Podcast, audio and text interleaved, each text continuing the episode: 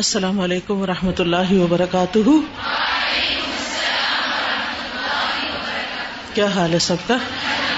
الحمدللہ۔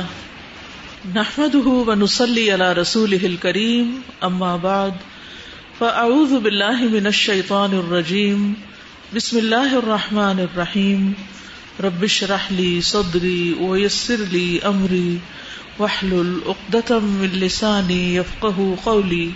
قل هل يستوي الذين يعلمون والذين لا يعلمون وإذا قيل انشزوا فانشزوا يرفع الله الذين آمنوا منكم والذين أوتوا العلم درجات والله بما تعملون خبير۔ يَا أَيُّهَا الَّذِينَ آمَنُوا أَطِيعُوا اللَّهَ وَرَسُولَهُ وَلَا تَوَلَّوْا عَنْهُ وَأَنْتُمْ تَسْمَعُونَ۔ کتاب اللباس، باب الارتداء فی علی الدابہ۔ دابہ کہتے ہیں جانور کو، جانور پر کسی کو اپنے ساتھ بٹھا لینا۔ پہلے زمانے میں کارز اور سائیکلز اور یہ چیزیں نہیں ہوتی تھی، یعنی پہیا تو تھا ہی نہیں، تو سواری کا ذریعہ جانور ہوتے تھے، گھوڑے، گدے وغیرہ۔ تو جانور پر اپنے ساتھ کیا کسی اور کو بھی بٹھا سکتے ہیں؟ وہ اس پہ ظلم تو نہیں ہوگا، زیادہ بوجھ تو نہیں پڑ جائے گا اس پر؟ اب سوال یہ پیدا ہوتا ہے کہ کتاب اللباس میں امام بخاری نے سواری کا ذکر کیوں کر دیا ہے؟ ایک بات تو یہ ہے کہ جیسے لباس زینت ہے، ایسے ہی سواری بھی انسان کے لیے زینت کا باعث ہے۔ والخیل والبغال والحمیر لترکبوها وزینہ، جیسے لباس کے لیے آتا ہے نا کہ وہ تمہارے لیے کیا ہے، زینہ، تو اسی طرح یہ بھی تمہارے لیے زینت ہے۔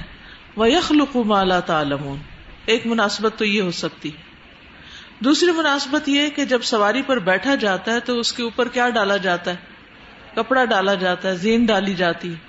تو ایک کپڑا وہ ہے جو انسانوں کا لباس ہے اور ایک جانوروں کا لباس ہے۔ تو شاید اسی مناسبت سے امام بخاری نے یہاں سواری کے متعلق جو احادیث تھی ان کو بھی اس کے ساتھ بیان کر دیا۔ تو بنیادی طور پر حکم یہ ہے کہ جانور پر بھی ایسا بوجھ نہیں ڈالنا چاہیے جس کی اس میں طاقت نہ ہو، یعنی جانوروں کے بھی حقوق ہیں، ان کے بھی رائٹس ہیں، اور انسان کے اوپر لازم ہے کہ وہ ان کا خیال رکھے۔ ان کے بارے میں بھی پوچھ ہوگی قیامت کے دن۔ ایک عورت جس نے بلی کو باندھ دیا اور کچھ کھانے پینے نہیں دیا اور بلی مر گئی تو اس کی وجہ سے اس کو جہنم میں ڈال دیا گیا، ایک بلی کے اوپر ظلم کی وجہ سے۔ تو کسی بھی جانور کو ستانا نہیں چاہیے، چڑیا ہو، طوطا ہو، اسی طرح دوسرے جاندار ہیں تو ان کو بھی جینے کا حق ہے۔ الا یہ کہ کوئی موذی جانور ہو، تو کچھ جانور ایسے ہیں جن کو ہل اور حرم دونوں جگہ، ہل سے مراد باقی دنیا اور حرم جہاں کسی چیز کو بھی مارنے کی اجازت نہیں ہوتی، تو ان کو وہاں بھی مارنے کی اجازت ہوتی، کیونکہ وہ انسانوں کو کیا کرتے ہیں، تکلیف دیتے ہیں۔ ادروائز جانوروں کے بھی کھانے پینے کا خیال رکھنا اور ان کو سہولت دینا جو ہے یہ ہمارے دین کا ایک حصہ ہے۔ حدثنا قتیبہ حدثنا ابو صفوان ان یونس بن یزید ان ابن شہاب ان عروۃ ان اسامۃ بن زید رضی اللہ عنہما ان رسول اللہ صلی اللہ علیہ وسلم رکب علی حمار۔ اسامہ بن زید رضی اللہ عنہما کہتے ہیں کہ رسول اللہ صلی اللہ علیہ وسلم ایک گدھے پر سوار ہوئے، علی اکاف علیہ، جس پر ایک کپڑا پڑا ہوا تھا، قطیفۃ فدقیۃ، جو فدق کا کمبل تھا یا کمبلی تھی، ٹھیک ہے، یعنی اس پر فدق کی کمبلی پڑی ہوئی تھی۔ یعنی گدے پہ سوار ہوئے، اس کی صرف پیٹھ پہ سوار نہیں ہو گئے بلکہ اس کے اوپر کپڑا تھا، کمبل تھا، اور اس کے اوپر آپ بیٹھے تھے۔ وارتفع اسامہ وراءہ، اور اسامہ رضی اللہ عنہ آپ کے پیچھے بیٹھ گئے۔ تو اس سے کیا پتا چلتا ہے کہ دو لوگ بھی گدے پر بیٹھ سکتے ہیں، اور اس میں ایک بڑا ہو ایک بچہ ہو تو ٹھیک ہے، کیونکہ اسامہ جو تھے وہ بچے تھے، ٹھیک۔ تو اس سے کیا بات پتہ چلتی ہے کہ سواری کو بھی زینت دینی چاہیے، سواری کو بھی کمفرٹ دینا چاہیے، سواری کو بھی کپڑا پہنانا چاہیے، اور یہاں ایک خاص یعنی امپورٹڈ کپڑا پہنایا گیا تھا اس کو، یعنی فدق جو ہے وہ خیبر کا علاقے میں ہے، اور وہاں کا بنا ہوا کمبل جو تھا وہ اس کے اوپر ڈالا گیا۔ اور سواری میں انسان اپنے علاوہ کوئی اور راہ چلتا مسافر ہو تو اس کو بھی بٹھا سکتا ہے۔ آج کے دور میں جانوروں پر سواری ابھی تک ہوتی ہے، مختلف طرح سے بھی ہوتی ہے، یعنی ان کو جوت لیا جاتا ہے، جیسے ٹانگا ہوتا ہے اس کے اندر گھوڑے کو جوت لیا جاتا ہے، یا گدا گاڑی ہوتی ہے، تو اس صورت میں براہ راست جانور پر بھی بیٹھتے ہیں بہت سے لوگ۔ بہت سے علاقے ایسے ہیں کہ جہاں پر کوئی اور چیز نہیں چلتی سوائے خچر وغیرہ کے یا گھوڑے کے، تو اس میں تو ڈائریکٹ ان کے اوپر سواری کی جاتی ہے، یا پھر اونٹ پر بیٹھنا پڑتا ہے۔ مجھے یاد ہے جب میں چھوٹی تھی تو ہم اپنے گاؤں میں گئے تھے، تو وہاں جب بس سے اترتے تھے تو بس سے اتر کر گاؤں جانے کے لیے لازماً اونٹ پر بیٹھنا پڑتا تھا، یعنی اونٹ پر بیٹھ کر ہی آپ جا سکتے تھے، کوئی اور چیز نہیں، کیونکہ وہ علاقہ سیدھا نہیں، اونچا نیچا ہے، اس میں کھڈ ہے، نیچے ہے، اوپر ہے، تو اس وجہ سے وہاں پر کوئی سڑکیں نہیں تھیں، کوئی گلیاں نہیں تھیں اس طرح کی کہ جس میں سہولت سے کوئی چیز چلائی جا سکے۔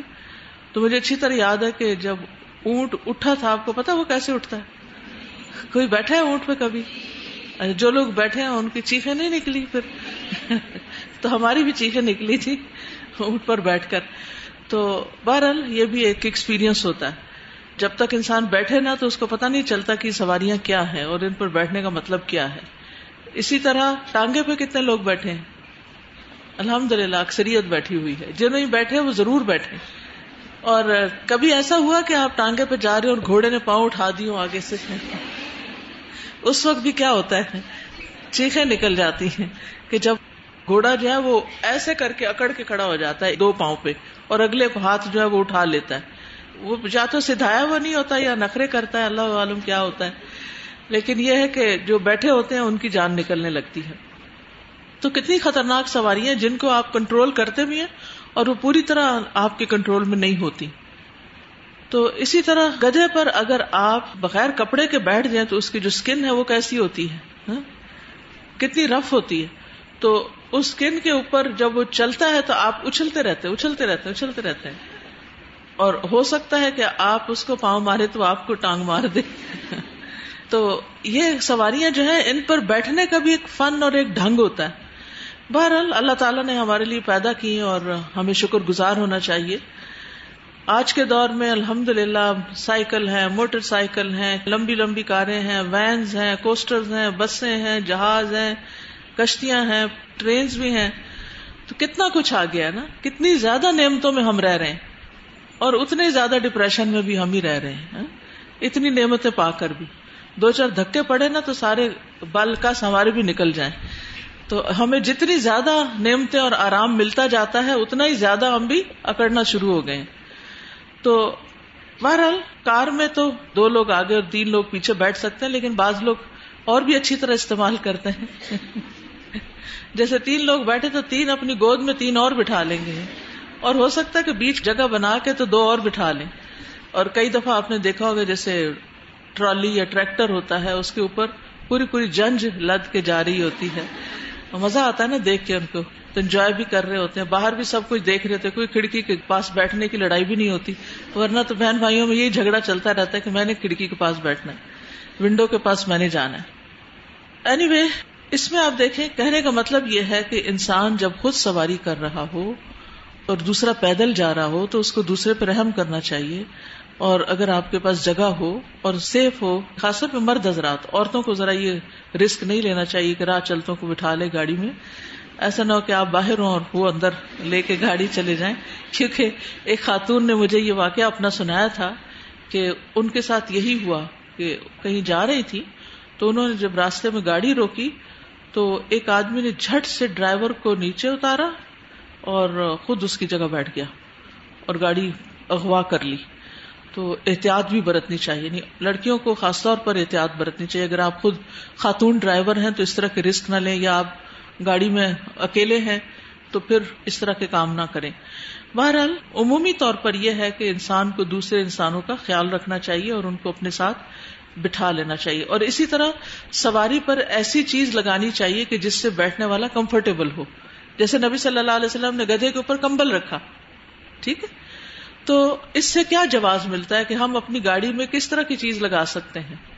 لیدر کی سیٹس لگا سکتے ہیں, آپ کشن رکھ سکتے ہیں, ان کو منع نہیں ہے. ٹھیک ہے, یہ سنت ہے. اور یہ چیز ہے نا, جب ہم ان چیزوں کو باریکی سے نہیں دیکھتے تو بعض اوقات ہم بہت ریجڈ ہو جاتے ہیں. ہم کہتے ہیں ہمیں رف اینڈ ٹف ہونا چاہیے, اس لیے گاڑی میں بس جیسی تیسی سیٹیں ہیں, دھکے لگ رہے ہیں, کھاؤ, زیادہ نخرے نہیں کرو, زیادہ مطالبے نہیں کرو. نہیں, اگر اللہ نے آپ کو مال دیا ہے, اللہ نے آپ کو سمجھ اور عقل دی ہے, عقل اس مال سے بھی زیادہ قیمتی چیز ہوتی ہے, تو آپ اپنے بیٹھنے کی, رہنے کی, جہاں آپ رہتے ہیں, اپنا کمرہ, ان سب چیزوں کو صاف ستھرا, پریزنٹیبل, اچھا بنا کے رکھ سکتے ہیں. یہ اس چیز سے بچنا چاہیے کہ بہت زیادہ انسان ان پہ خرچ کرنا شروع کر دے, اسراف کرے اور صرف نمائش کا بنا لے.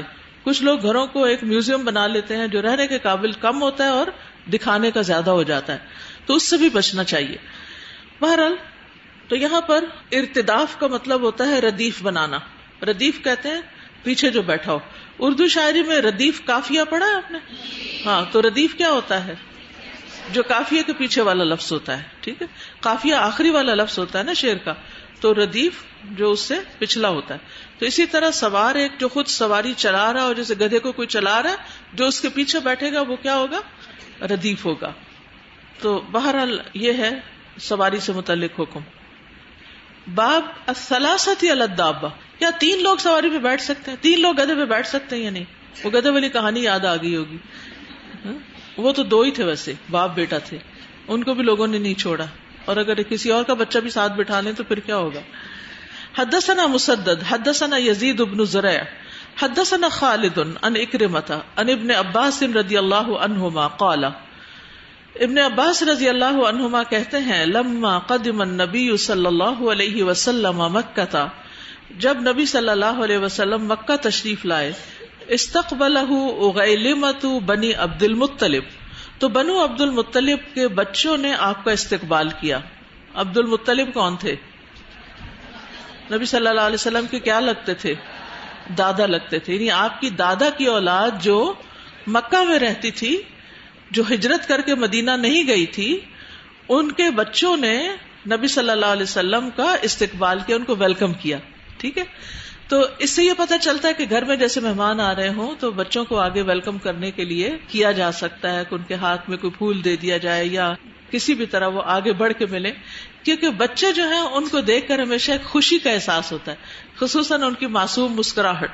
اگر رو رہے ہوں تو پھر دل تنگ پڑتا ہے, لیکن یہ کہ اگر ان کو پیار سے نہلا دھلا کے, صاف ستھرا کر کے, اچھے کپڑے پہنا کے مہمانوں کے استقبال کے لیے کھڑا کریں تو وہ بہت خوش ہوں گے, اور آنے والے مہمانوں کا بھی دل خوش ہوتا ہے. تو اس سے یہ پتہ چلتا ہے کہ آنے والوں کا جو اکرام ہے, جو عزت ہے, وہ بہت ضروری ہوتی ہے کہ انسان آگے بڑھ کے کسی کو ویلکم کرے, اس کا استقبال کرے, اس کو اچھی جگہ پر بٹھائے, اس کو اچھا کھانا پیش کرے. یہ مہمانی کے آداب میں سے ہے. تو نبی صلی اللہ علیہ وسلم اس وقت ویسے بھی فاتح کی حیثیت سے مکہ میں داخل ہو رہے تھے, تو عبد المطلب کی اولاد نے آپ کا استقبال کیا. فَحَمَلَ وَاحِدًا بَيْنَ يَدَيْهِ وَالْآخَرَ خَلْفَهُ, تو آپ نے ان میں سے ایک بچے کو اپنے آگے بٹھا لیا, ایک بچے کو پیچھے بٹھا لیا. یعنی بچوں نے آپ کا استقبال کیا اور آپ نے ان کو انکریج کیا, آپ نے ان سے محبت کا اظہار کیا. تو ریلیشن شپ 2 طرفہ ہوتا ہے, ون سائیڈڈ نہیں ہوتا. اگر کوئی آپ کو عزت دے رہا ہے تو آپ یہ نہ سمجھے میں تو عزت کے قابل ہی ہوں اس لیے میری عزت کرتے رہو. نہیں, آپ بھی اپنے طور پر دوسرے کی قدر کریں اور دوسرے کو رسپانس دیں. ٹھیک ہے, ورنہ یہ خود سری اور تکبر اور خود پسندی کی علامت ہوتی ہے کہ انسان لیے دیے رہے اور کسی کے سلام کا جواب نہ دے, کسی کی بات کا جواب نہ دے. تو یہ ہمارے دین کا حصہ نہیں. آگے کتاب الادب آ رہا ہے, ادب اور اخلاق کا حصہ کیا ہے کہ اگر آپ کو کوئی سلام کرتا ہے تو آپ اچھے سے آگے سے ویلکم کر کے سلام کریں. تو نبی صلی اللہ علیہ وسلم نے ان بچوں کو آگے پیچھے بٹھا لیا, وہ بھی کتنے خوش ہوئے ہوں گے. حالانکہ پتہ نہیں کتنے سال بعد آپ کو وہ دیکھ رہے تھے, ہو سکتا ہے وہ آپ کے بعد پیدا ہوئے ہوں مکہ میں, لیکن ان کو بتایا گیا. تو اس سے یہ بھی پتہ چلتا ہے کہ ہمیں اپنے بچوں کو اپنے بڑوں کی پہچان بھی کرانی چاہیے. بعض اوقات بچے اگر جیسے باہر کے ملکوں میں رہتے ہیں اور جب وہ اپنے کچھ رشتہ داروں سے ملتے ہیں تو بالکل ایسے بلینک فیسز ہوتے ہیں, بالکل جیسے جانتے ہی نہ ہو, پہچانتے ہی نہ ہو. ان سے پوچھا جائے کون ہے, I don't know. I don't know, ان کو پتہ ہی نہیں ہوتا کہ کون خالہ ہے، کون پھپھی ہے، کون کیا ہے. تو اس لیے ایک دوسرے کی پہچان کراتے رہنا چاہیے اور ایک دوسرے کا نام بتانا چاہیے، ایک بچپن کے واقعات بتانے چاہیے، پچھلی اپنے خاندان کی تاریخ بتانی چاہیے، کیونکہ جن بچوں کی تربیت خاندان کے ساتھ ہوتی ہے اور طرح کا ان کا بیہیویئر ہوتا ہے، اور جو بچے خاندان سے کٹ کے پلتے ہیں وہ اور طرح کے انڈیپینڈنٹ اور انٹروورٹ اور خود سر ہو جاتے ہیں. بعض اوقات ان کو کسی کی پرواہ نہیں ہوتی، ان کے ریلیشن شپ دوسروں کے ساتھ اچھے نہیں ہوتے، کیونکہ انہوں نے بس ہر چیز خود ہی کھانی اور خود ہی اپنی مرضی کرنی اور اپنی دنیا میں رہنا سیکھا ہوتا ہے، تو وہ کسی کے ساتھ شیئرنگ نہیں کرتے. تو جو بچے کسی کے ساتھ شیئرنگ کے عادی نہیں ہوتے، پھر بڑے ہو کر بھی ان کی لائف بڑی مزریبل ہوتی ہے، وہ کچھ شیئر نہیں کر سکتے، کسی کے ساتھ دے نہیں سکتے. تو اس طرح کوئی محبت نہیں ہوتی، اور جس انسان کے اندر محبت نہیں اور وہ کسی کے ساتھ محبت کرتا نہیں اور کوئی اس سے محبت نہیں کرتا، تو اس میں کوئی خیر نہیں ہوتی. انسان کو دوسروں کی عزت کرنی بھی چاہیے اور کروانی بھی چاہیے، اور محبت دینی بھی چاہیے اور لینی بھی چاہیے. یعنی صرف مادی چیزیں لین دین کی نہیں ہوتی، بلکہ ریلیشن شپ میں ایک دوسرے کا ادب، احترام، ایک دوسرے کی قدر دانی، ایک دوسرے کا شکریہ ادا کرنا، ایک دوسرے کی کیئر کو ایکنالج کرنا. یعنی اگر کوئی آپ کی کیئر کرتا ہے تو اس کو آپ ایکنالج کریں، نہ کہ اسے سمجھے کہ ان کا تو فرض بنتا ہے یہ تو کرتے ہی چلے جائیں. تو ٹھیک ہے، کوئی بڑا دل کر کے کرتا ہی چلا جائے گا، لیکن کب تک کرے گا؟ تو الٹیمیٹلی آپ اس کو بھی کھو دیں گے. اس حدیث کے اور دیگر طرق بھی ہیں. عبداللہ بن جعفر رضی اللہ عنہ فرماتے ہیں، کاش تم نے اس وقت مجھے اور عباس کے دو بیٹوں قسم اور عبید اللہ کو دیکھا ہوتا جبکہ ہم بچے آپس میں کھیل رہے تھے، کہ نبی صلی اللہ علیہ وسلم کا اپنی سواری پر وہاں سے گزر ہوا. آپ صلی اللہ علیہ وسلم نے فرمایا، اس بچے کو اٹھا کر مجھے پکڑاؤ، اور اٹھا کر مجھے اپنے آگے بٹھا لیا. پھر قسم کو پکڑانے کے لیے کہا اور انہیں اپنے پیچھے بٹھا لیا، ایک بچہ آگے ایک پیچھے. تو بچوں کی وجہ سے سواری پہ زیادہ بوجھ نہیں ہوتا، ٹھیک ہے نا. ویسے تو اگر بڑے تین لوگ بیٹھ جائیں تو سواری بیچاری کڑکنے لگے اور وہ اس کی کمر ٹوٹنے لگے. تو ایسا کام نہیں کرنا چاہیے کہ جس سے سواری کو تکلیف ہو، ان کے اندر جان ہے. تو یہاں پر امام بخاری جو ہیں وہ اس حدیث کو لے کر آئے ہیں، یعنی اگر زیادہ لوگ بیٹھنے ہو تو پھر دھیان رکھ کے بٹھایا جائے، چھوٹے بچوں کو بٹھایا جائے. اور رسول اللہ صلی اللہ علیہ وسلم اس وقت اونٹنی پر سوار تھے، اور اونٹ کی طاقت اور اونٹنی کی ہڈیاں جو ہوتی ہیں وہ زیادہ مضبوط ہوتی ہیں گھوڑے گدھے کی نسبت. تو وہ تین آدمیوں کا بھی بوجھ اٹھا لیتی ہے، اس پہ تین لوگ بیٹھ سکتے ہیں. لیکن گدھا اتنا طاقتور نہیں ہوتا کہ اس پہ تین آدمی بیٹھے، لہٰذا اس طرح کی سواری پہ تین لوگوں کو نہیں چڑھانا چاہیے. لیکن ہمارے افسوس یہ کہ بعض اوقات گدھے گاڑی کے اوپر اتنا سامان لوہا وغیرہ رکھ دیتے ہیں اور گدھا بےچارہ ہلکان ہو رہا ہوتا ہے. اور اسی طرح بعض اوقات اس کے اوپر اینٹیں اتنی زیادہ لاد دیتے ہیں اور دور دور تک اس کو چلاتے ہیں. تو قیامت کے دن ایسا نہ ہو کہ، یا دنیا میں بھی ایسا نہ ہو کہ ان کی آہ انسان کو لگ جائے، ان کی جو تکلیف یا احساس ہے یا ان کا جو غم ہے وہ آپ کے لیے غم کا باعث نہ بن جائے. کیونکہ انسان جب دوسروں کو تکلیف دیتا ہے تو پھر اسے بھگتنے کے لیے بھی تیار ہونا چاہیے. یہ بات یاد رکھیے، جب آپ کسی کا مذاق اڑائیں گے تو پھر تیار رہیں کہ کوئی آپ کا بھی اڑائے. جب آپ کسی کو ذلیل کرتے، بے عزت کرتے ہیں، کسی پہ خواہ مخواہ چڑھائی کرتے ہیں، تو پھر تیار رہیں کہ کوئی آپ کے ساتھ بھی ایسا کرے.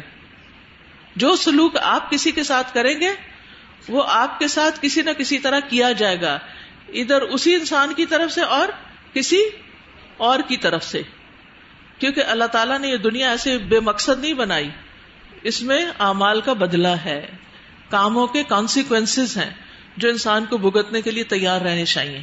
ٹھیک ہے استاذ، یہ جو لاسٹ بات آپ نے کی نا، آپ نے ایک دفعہ بتایا تھا کہ ایک محاورہ، زیر تھیں زبر نہ تھیں مت پیش پمی، سمجھ آئیے.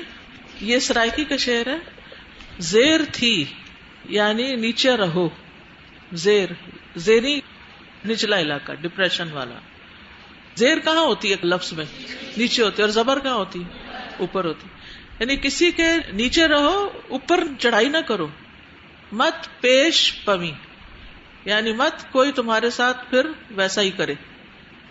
استاذ جی، یہ جو جانوروں کی سواری کے حوالے سے جو بات ہوئی، تو اب مطلب اتنی ترقی ہو گئی ہے، اتنی طرح طرح کی سواریاں الحمدللہ، لیکن اس کے باوجود آج بھی جب ہم ناردرن ایریاز میں یا دور دراز کے ایریاز میں ٹریول کرتے ہیں تو ایک جگہ پر جا کر ایسا ٹائم آ جاتا ہے کہ جب آپ کی گاڑی آگے نہیں جا سکتی، تو بعض جگہوں پر پھر جیپس چلی جاتی ہیں، پھر کچھ ایسی جگہ بھی ہوتی ہے جہاں جیپس بھی نہیں جاتی، تو وہاں پر یہی گھوڑے، خچر، گدے، اونٹ، انہی کے ذریعے جانا ہوتا ہے. تو مطلب یہ وہ اللہ تعالیٰ کی طرف سے بنائی ہوئی سواریاں ہیں جو کہیں نہ کہیں آج بھی مفید ہیں اور بہت مفید ہیں. دوسرا یہ کہ جو ان کے اوپر چادر تھی یا کمبل جو ڈالا، تو سواری کو بھی اس میں سکون ملتا ہے اور سوار کے لیے بھی، دونوں کے لیے اس میں ایک بہت کمفرٹ ہوتا ہے اور فائدہ بھی ہوتا ہے. ابھی یہ جو ظلم والی بات ہوئی ہے سیکنڈ والی حدیث میں، تو یہ ہے کہ مکافات عمل جو ہے، جو بھی ہم عمل کرتے ہیں اس کا کوئی نہ کوئی رزلٹ ہمارے سامنے آتا ہے، اور ظلم جو ہے خاص طور پر یا زیادتی جو ہے اس کا تو نتیجہ لازمی ہے، چاہے وہ انسانوں کے ساتھ کریں چاہے وہ جانوروں کے ساتھ، کسی کے ساتھ بھی ہو. تو اس میں بہت زیادہ ہمیں کیئرفل ہونے کی ضرورت ہے. ہم بعض اوقات لوگوں کے ساتھ زیادتی اور ظلم کرتے ہوئے سوچتے بھی نہیں ہیں، اور جو ہماری کیپیسٹی میں ہوتا ہے ہم کرتے چلے جا رہے ہیں. بالکل، یعنی اپنے انتقام کی آگ ٹھنڈی کرتے رہتے ہیں.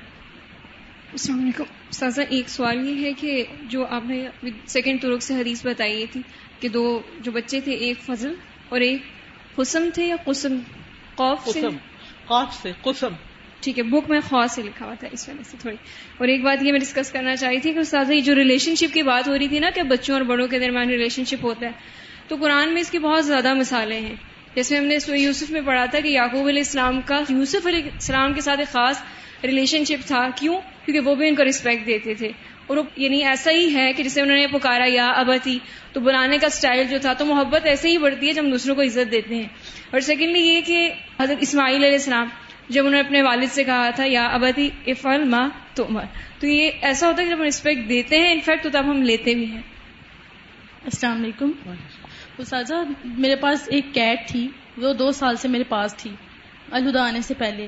پھر میں الہدا آ گئی تو وہ پیچھے سے بیمار ہو گئی اور 2 منتھس کے بعد اس کی ڈیتھ ہو گئی. تو اس کے بارے میں مجھ سے پوچھو گی؟ نہیں، ظاہر ہے آپ تو وہاں نہیں تھیں اور کوئی تو کیئر کر ہی رہا ہوگا. اور جانور مر بھی جاتے ہیں، ایسا نہیں ہے کہ کوئی بھی جانور مرے تو ہم رسپانسیبل ہیں، یہ نہیں ہے. یہ تو انٹینشنلی اگر آپ نے اس کو یعنی کہیں بند کر کے نقصان دیا یا مارا، وہ اور بات. وہ آپ کی جدائی میں اداس ہو گئی تھی اس لیے مر گئی تھی.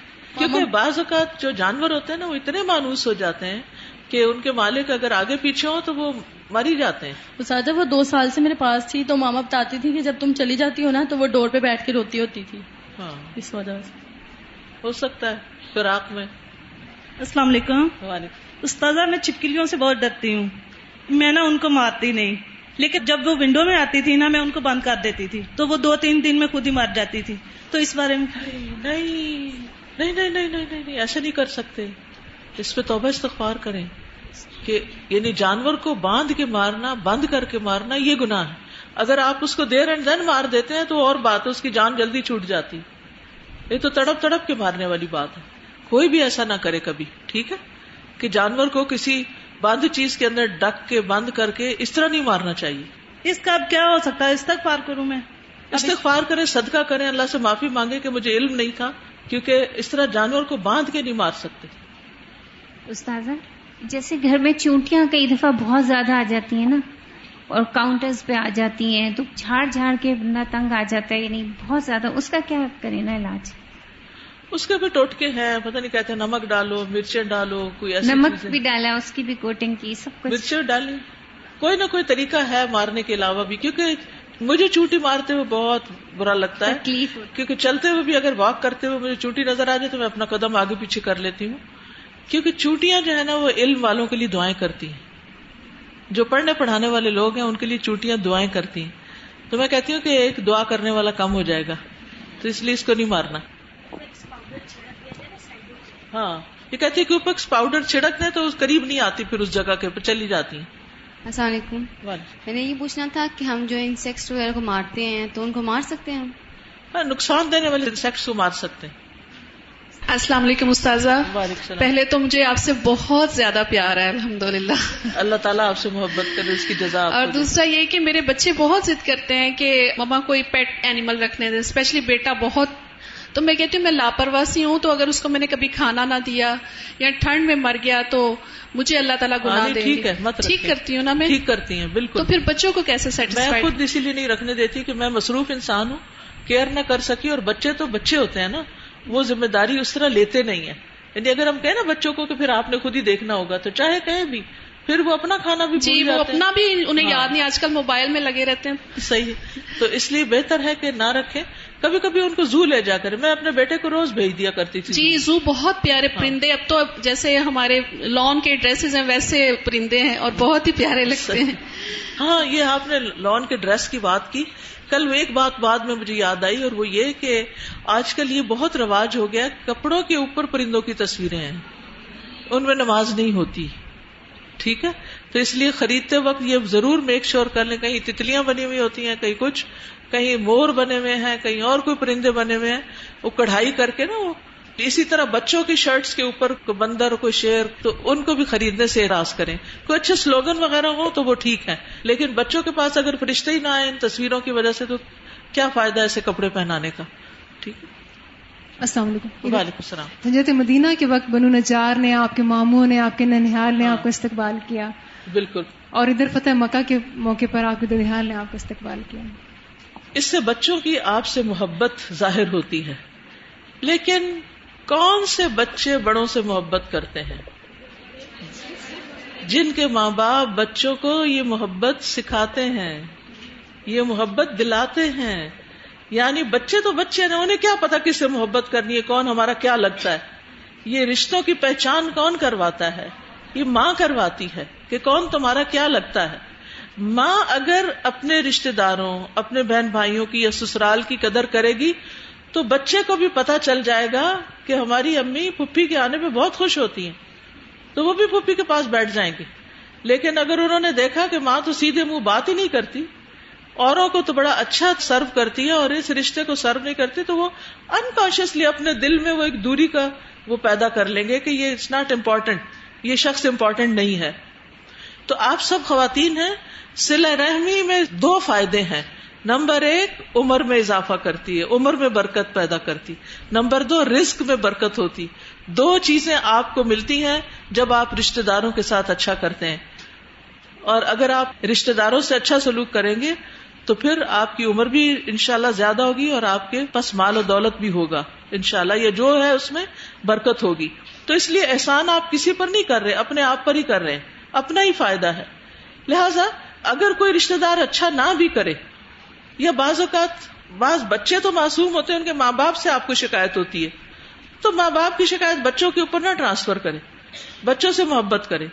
پہلے زمانے میں نانی دادی وغیرہ جو بچوں کو کہانیاں سناتے تھے اور ان کو بتاتے تھے کون کیا ہے, کیا لگتا ہے, ہمارا بچپن کیسے تھا, تو اس سے وہ جڑ جاتے تھے, اور ان کو بہت اس پہ فخر ہوتا تھا کہ ہم کن کی اولاد ہیں, ہمارے ماں باپ نے کیا کارنامے کیے.